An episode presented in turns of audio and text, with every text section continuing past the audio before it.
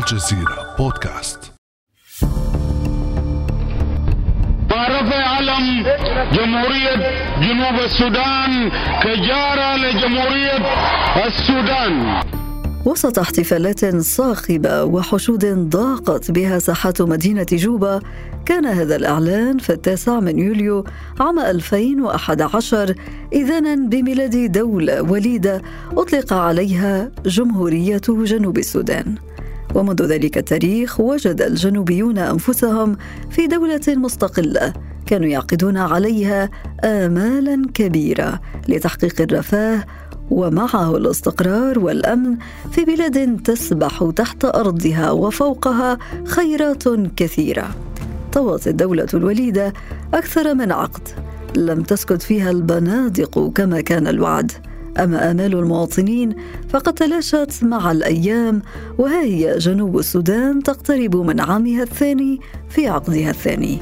فما حصاد دولة جنوب السودان؟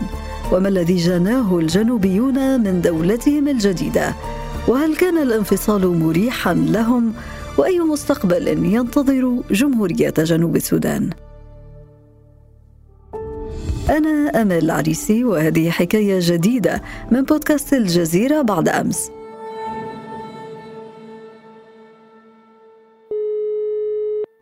حكايتنا في هذه الحلقة عن جنوب السودان وأسعد باستضافة الأستاذ محمد صالح مدير المركز الإفريقي للأبحاث ودراسة السياسات. أهلا وسهلا بك أستاذ محمد. أهلا وسهلا أستاذ أمال مرة أخرى وأنا سعيد أن أكون بينكم هذا الصباح. وأشكركم آه، شكرا جزيلا. ونحن أسعد. نود أن نعود بالمستمعين ولو بعجالة إلى ما قبل الانفصال ما سياق ودوافع انفصال الجنوب عن السودان؟ آه، شكرا جزيلا مرة أخرى أستاذة أمال. بالنسبة لمشكلة جنوب السودان وخلفياتها التاريخية تعود إلى فترة الاستعمار البريطاني.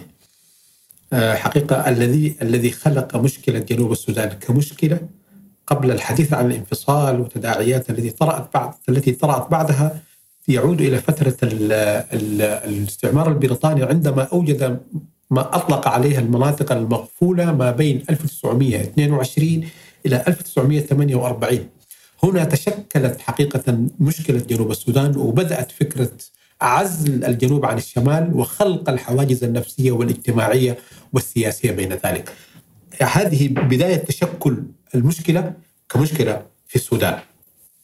أما المشكلات التي صعدت من هذه المشكلة حقيقة تعود بعضها يعود إلى المشكلات المحلية داخل السودان والتعاطي السودانيين مع مع شأن جنوب السودان في الحكومات المتعاقبة كما تعلمين أستاذ أمال السودان عانى عانى من انقلابات عسكرية بعد عامين فقط آه، من استقلال السودان. هذه الدورات المتعاقبة من الانقلابات لم تتح للسودانيين معالجة مشكلاتهم، كما أن هناك عناصر آه، يعني خارجية ساهمت بقدر كبير في أن تتصاعد مشكلة السودان وتصبح خارج سيطرة السودانيين أنفسهم. ولكن نحن نتحدث عن انفصال أنهى حربا أهلية تعد الأطول في التاريخ أستاذ محمد. وجاءت على إثر ما يعرف باتفاق النفاشة. آه هذه الحرب الأهلية التي دارت في السودان حقيقة يمكن تفسيرها في سياق أن المشكلات التي زرعها الاستعمار البريطاني بفصل السودانيين بعضهم عن بعض. حقيقة هذه فترة العزل إغلاق الجنوب شهد منع السودانيين الآخرين الشماليين آه، من الدخول إلى الجنوب ومنع اللغة العربية ومنع نشر الإسلام ومنع حتى التجار المسلمين من دخول الجنوب واستبدلوهم بالتجار الإغريق. هذه المشكلة حقيقة كانت لها جذور عميقة جدا بأن تتصاعد. بعدها ظهور البترول في في جنوب السودان في مناطق جنوب السودان كان أحد المحفزات أيضا لنزوع الجنوبيين أنفسهم نحو ال آه، نحو ال والتوجسات التي حقيقة تظهر من بين الفين والأخرى بمحاولة الشمال لاسلمه الجنوب لأن الانجليز لأن الإنجليز بعد فصلهم للجنوب وإغلاقه لم لم يتمكنوا من تنصيره. فإلى اليوم الجنوب فيه نسبة ثلث السكان تقريبا لا يدينون بدين أو ما يعرف بالأديان الطبيعية. هذه مشكلات أدت إلى حروب متتالية. قامت قام تمرد سنة 55 وانتهى سنة 72 وقام تمرد آخر انتهى سنة آه، انتهى 72 من ثم بعد سنتين قام تمرد آخر آه، عام 83 قام تمرد آخر. فلم تشهد حالة استقرار سياسي في الجنوب. وكل فترة تتدخل فيها عناصر لتزيد المشكلة يعني اشتعالا وتعقيدا. إلى أن وصلت إلى محاولة خوف الجنوبيين، طبعا هناك عندما تتحدثين عن مظالم حقيقية وقضايا تهميش وسوء إدارة في البلد أيضا يعني هذه أحد الأسباب الأساسية التي ربما جعلت الجنوبيين يجنحون إلى إلى المطالبة بأن تكون لهم آه، استقلالية يعني. وحدث الانفصال أستاذ محمد وبالتالي نحن أمام دولة وليدة دولة ناشئة خلينا قبل أن نغوص في حاضرها نرسم الخارطة الإثنية والقبلية والسياسية الحالية في دولة جنوب السودان. آه، دولة جنوب السودان فيها مجموعات إثنية تفاوت نسبها من من مجموعة إلى أخرى، المجموعة الإثنية الأكبر في الجنوب هي الدينكا، تعرف بقبيلة قبيلة الدينكا وهي تشكل حوالي ثلث سكان الجنوب. تليها آه، مجموعة النوير. آه، طبعا الدينكا الآن يمثلهم في الحكم رئيس رئيس جنوب السودان وهو السيد آه، سلفاكير ميارديت. النوير الذين يشكلون حوالي 15% تقريبا يمثلهم السيد ريك أو رياك مشار وهو نائب رئيس جمهورية جنوب السودان.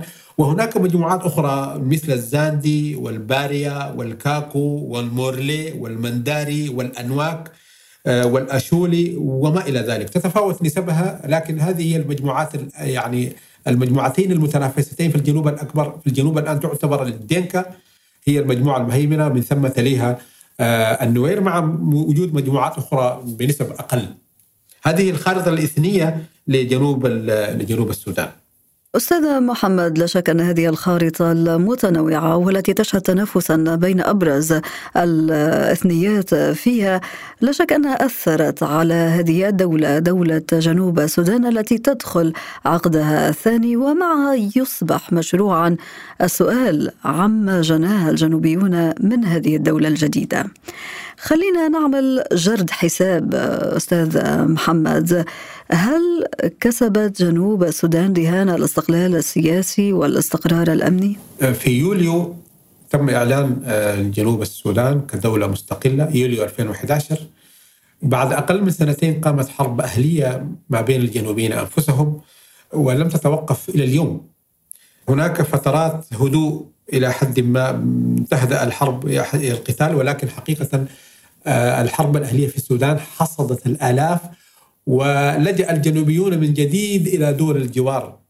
ونزح ما لا يقل عن مليونين في آه، نزوح داخلي تركوا منازلهم. والقتل على الهوية الآن في الجنوب السودان وليس خلافات سياسية بل إنما خلافات عرقية. الجنوبيون أستاذ أمال الجنوب السودانيون حقيقة آه، كانوا يمنون أنفسهم بأن يتمتعوا بثرواتهم. طبعا والجنوب مليء بالثروات المعدنية والبترول والذي يعتبر الآن هي المصدر الدخل الوحيد يكاد يكون الدخل الوحيد في السودان. إذ يمثل حوالي 95% من مدخول مدخول الدولة الجنوب السودان. حقيقة لم يتمتع ولم يهنأ بل آه، استطيع القول الجنوب السودانيون لم يحصدوا إلا الحسرة وإلا اللجوء وإلا السجون، حتى المجموعات التي كانت تبشر والتي كانت تصعد مشكلة السودان في الولايات المتحدة الأمريكية وبما يعرف في الأدبيات السودانية بالأبناء أمريكا أولاد أمريكا آه، وهم غالبيتهم من الدنكا وقليل منهم آه، من النوير أصبحوا الآن في معتقلات آه، حكومة جنوب السودان لأنهم اختلفوا حتى مع رئيسهم. أستاذ محمد أنت تعتبر أن شعب دولة جنوب السودان ندم أشد الندم على قرار الانفصال ولكن الأسباب ليست فقط خلافات سياسية انقسامات إثنية وعرقية وأسباب اقتصادية. تنضاف إلى ذلك لا شك العزلة الدولية. هناك من يقول لك أنه جنوب السودان تركت وحيدة. هذا صحيح. آه، الولايات المتحدة الأمريكية أبرز تعتبر أكبر دولة داعمة مع العديد من الدول الغربية التي وقفت إلى جانب الجنوبيين لكي ينالوا استقلالهم لم تتم لم تستطع لم تستطع أن توجد حلا آه، بين المتخاصمين والمتصارعين في جنوب السودان. هذه حقيقة. هم حقيقة لم يستسلموا حتى الآن ولكن يعني وصلوا يكاد أن يكونوا قد وصلوا إلى نقطة اليأس من أن حل آه، إيجاد حلول لهذه المشكلة. طبعا آه، أستاذة أمال دول الجوار لم تقصر يعني السودان أثيوبيا أوغندا كلها بذلت جهودا بدرجات متفاوتة في أن لا يتطور الأمر إلى حرب شاملة في جنوب السودان. ومنظمة الإيجاد كذلك منظمة الإيجاد كذلك لعبت دورا في ذلك. ولكن حقيقة ما يزال الوضع عالق تتفجر كل فترة بين الفترة والفترة حقيقة آم، حروب دامية.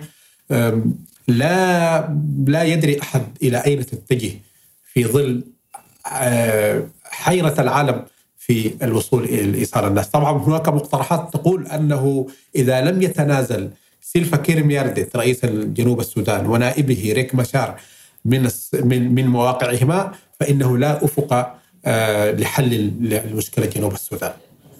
يعني هل تقصد بذلك أن المشكلة في جنوب السودان مرتبطة بمن هم موجودون على رأس السلطة في هذا البلد بمعنى آخر هل كان يراد لجنوب السودان أن تظل دولة فاشلة؟ لا أستطيع أنه أن أقول أنه أن يراد لها أن تظل دولة فاشلة، ولكن الذين فصلوا جنوب السودان وضغطوا في اتجاه فصل جنوب السودان لم يتحدثوا مع مع الجنوب السودانيين حول مستقبل بلادهم. ذلك أن الأمية في جنوب السودان تتجاوز ال 80% والفقر يتجاوز بنفس النسبة. فما بالك بعد أن تقوم حرب أهلية داخلية. أن حقيقة هناك إشكال حقيقي هناك مشكلة في الأولويات هناك مشكلة في الأسبقيات هناك مشكلة في توظيف الموارد في في في المجتمع عندما تقوم الحرب لا تستثني أحد فلذلك آه، ال- القادة الذين على رأس ال- الحكم والذين يقودون الفصائل المسلحة أو الأحزاب الجنوبية حقيقة معنيون بإدارة حوار داخلي ومعنيون بالوصول إلى آه، إلى حل. أنا أعرف آه، دكتور لام أكول كان ف- فترة آه، 2005 2007 وزيرا لخارجية السودان. الآن ترك الجنوب ويعمل أستاذا في جامعة الخرطوم وهو قبل الانفصال كان أيضا أستاذا فيها. وهذا كان وزير وزير في الشمال ووزير لكل السودان. حقيقة حتى النخب يئست من الأوضاع في جنوب السودان. حقيقة ال- الوضع غاية الصعوبة وغاية في التعقيد. يعني إذا لم تكن الحكمة هي التي تقود هؤلاء الناس والتعقل فإن جنوب السودان آه، سيذهب بعيدا عن الدولة الفاشلة آه، إلى دولة آه، متلاشية. وسيتركه جنوبيون الآن لجأوا إلى دول الجوار بمئات الآلاف. يعني أن هذه الدولة فقدت المشروعية عند مواطنيها أستاذ محمد؟ آه، تؤكد كل التقارير التي تصدر من المؤسسات المعنية بالسلام وحل النزاعات بأن الجنوبيون يئسوا من الذين يحكمونهم هذه هذه مسألة يعني باتت في حكم المؤكد. والنازحون في كل المناطق واللاجئون الذين كانوا يمنون أنفسهم بالاستقرار والحياة الرغيدة في بلد مليء حقيقة بكل الثروات اللي يمكن يتخيلها بدءا ابتداء من الأرض الزراعية والثروات المعدنية وال وال وال والمياه ال- الوفيرة. حقيقة إلا أنهم يعيشون تحت خط الفقر بأقل من دولارين في اليوم حسب تقارير كثير من المؤسسات المعنية بهذا الجنو- الجنوبيون يئسوا من حكومتهم حقيقة مم. في هذه الحالة وبالنظر إلى عمر هذه الدولة الوليدة أستاذ محمد هل ما زال التعافي ممكنا؟ هل هذه الدولة قادرة على التعافي وتحقيق الاستقرار والنمو الاقتصادي رغم هذه المؤشرات والخلافات السياسية القائمة؟ إذا تجاوز. الجنوبيون الحروب الإثنية بينهم وهي حقيقة هي إثنية بالدرجة الأساسية آه، يستطيع يستطيعون أن أن ينهضوا وبسرعة لتوفر عوامل كثيرة جدا من حيث الإمكانات ال- غنى غنى جنوب السودان بالموارد وتنوعها في بلد آه، يعني ما يقرب من حوالي 700 مليون 700 ألف كيلومتر مربع مليء بالثروات ليس فيه صح منطقة صحراوية خالص. يستطيع الجنوبيون أن أن يوظفوا هذه القدرات وينهضوا ببلادهم. آه، في ظل حقيقة أيضا تجارب سبقتهم. ولكن آه، في في غياب انعدام الأمن والاستقرار السياسي والوف- والوفاق السياسي فإن الأمر آه، لا يمكن تصوره بأن ينهض الجنوبيون من جديد، لكن إذا تعقلوا وحاولوا الوصول إلى قاعدة الكل رابح قطعا الجنوب سينهض وبسرعة.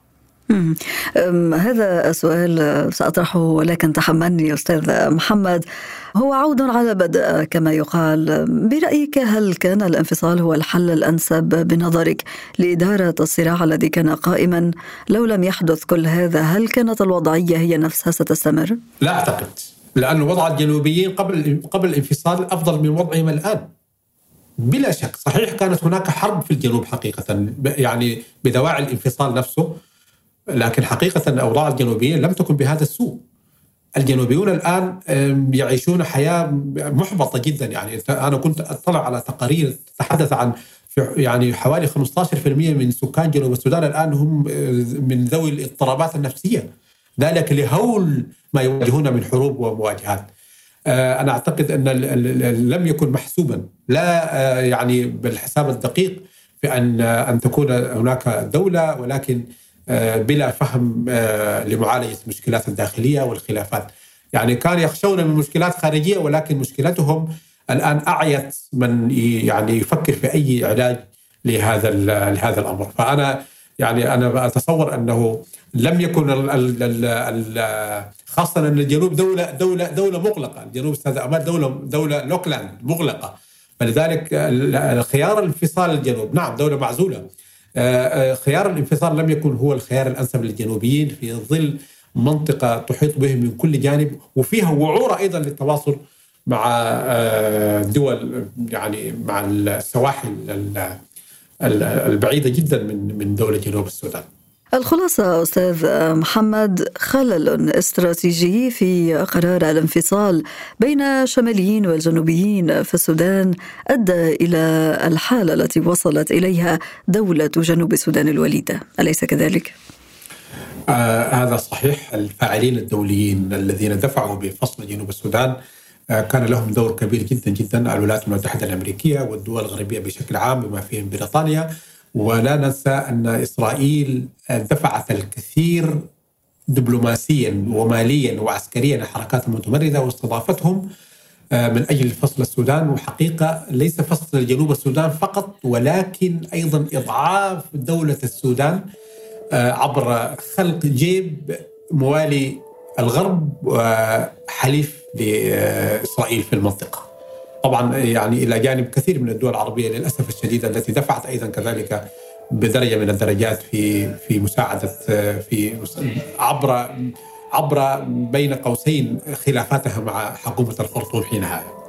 هذه كلها كانت أسباب حقيقة أساسية جدا في فصل جنوب السودان.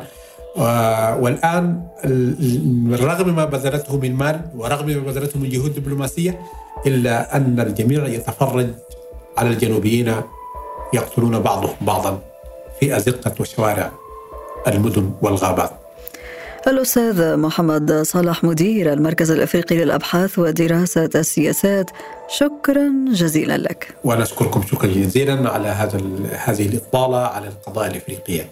أشكركم أستاذ عمر. كان هذا بعد أمس.